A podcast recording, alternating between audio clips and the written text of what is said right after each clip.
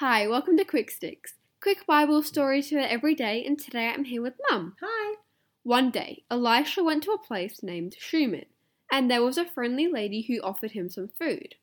She asked her husband if they could prepare a guest room, so that Elisha always had somewhere to stay when he was going to be in the area. This lady was a very good friend to Elisha. One day, after Elisha had been staying in her home, he spoke to her and asked her what could he do to help and thank her for all the care that she had given him. His servant had a very good idea and suggested she would really love to have a baby. Her husband was very old, and although they really wanted a baby, they hadn't been able to have one. So Elisha prayed for the generous lady, and by the next year, she had a little baby boy. How wonderful that must have been for her. The Shunammite woman had been a good host in looking after Elisha, who was working for God.